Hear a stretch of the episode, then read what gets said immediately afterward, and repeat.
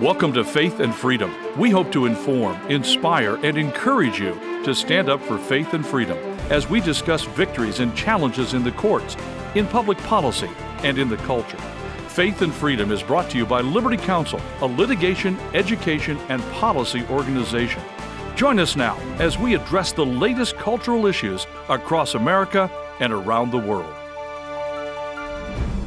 Here's why you can't trust the FDA. We're going to be talking about this on Faith and Freedom. I'm Matt Staver, founder and chairman of Liberty Counsel. Joining me is Holly Mead. Well, the Food and Drug Administration has a history of approving drugs that later proved to be dangerous. The COVID shots, which skipped rigorous safety testing of typically 7 to 10 years, have caused more injuries and deaths than all other vaccines combined.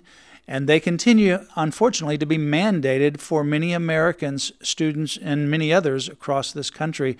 We continue to defend the right to refuse the jabs based for religious reasons, and we need help in helping these people. So many people are still suffering from these mandates, and we're continuing to fight for them. But the FDA is our topic today, and it is largely staffed with former pharmaceutical executives. In 2020, Pfizer was a Wall Street dog, and its stock was nearly worthless, but that was before the boon of COVID and Joe Biden's mandates, forcing people to give up their religious freedom rights in favor of the jab. And now Pfizer is booming, and people are still being forced to take these shots or lose their job, education, credentials, or even their organ transplants. You know, drug manufacturers, the FDA, the government, and the medical establishment have had a history of rushing products to market or promoting those products, only to find that these so-called safe and effective drugs are in fact deadly. In the 1950s and 60s, the medical community lauded thalidomide as a safe and effective treatment for anxiety, morning sickness, and pregnancy-related nausea. In what was then known as the biggest man-made medical disaster ever, the popular drug resulted in thousands of miscarriages, at least 2,000 stillbirths, and more than 10,000 children born with missing or severely deformed limbs, heart damage, and much more. You know, I think it's just tragic. I mean, as you said, the big pharma companies, these government agencies, they're all sharing employees and just continuing to make money, while people continue to suffer and die because they want their pockets filled with money. For example, here, the VAERS website reports more than 1.5 million injuries. And of course, all of those aren't reported on the VAERS, but that's just what we have seen on there. 1.5 million injuries. Now, would you consider a shot safe if you're getting 1.5 million injuries? And that's of July 2023. In fact, that is a staggering number, and it's yes, just a tip of the iceberg, because we know a lot of injuries that have never been logged into VAERS. And to look at it in comparison, more than 1.5, 1.6 million, and it continues to climb every week.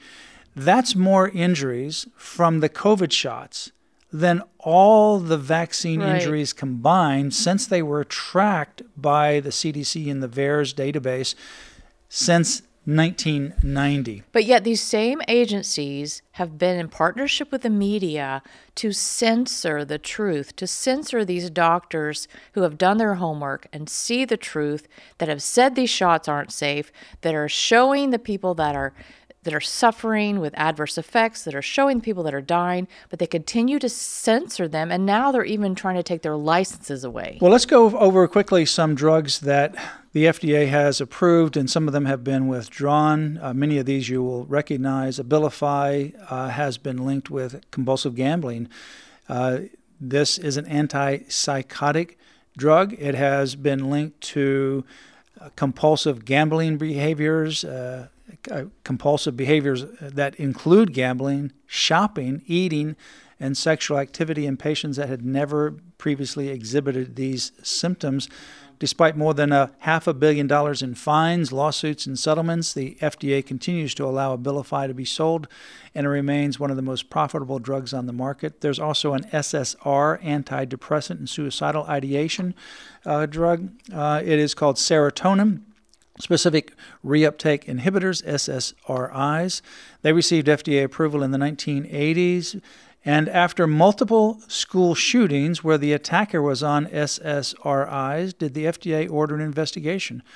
And what we now find is at least 36 school shooters and attackers were later found to have been taking or withdrawing from these antidepressants at the time the violence was initiated. And some of these drug name brands are Celexa, Lexapro, Prozac, Serafem, Symbiox, Luvox, Paxil, Paxeva, Zoloft, and, well, Bruton, Zoloft, and Zyban, and there's more as well. Wow, easy for you to say, huh? Yeah, it's unbelievable. Seldane was approved in 1985. That was an antihistamine, and it was approved by the FDA. It has been on the market for 13 years before being recalled due to life-threatening heart problems when it was taken with other drugs. So that's Seldane. I'm sure people remember that. Zantac.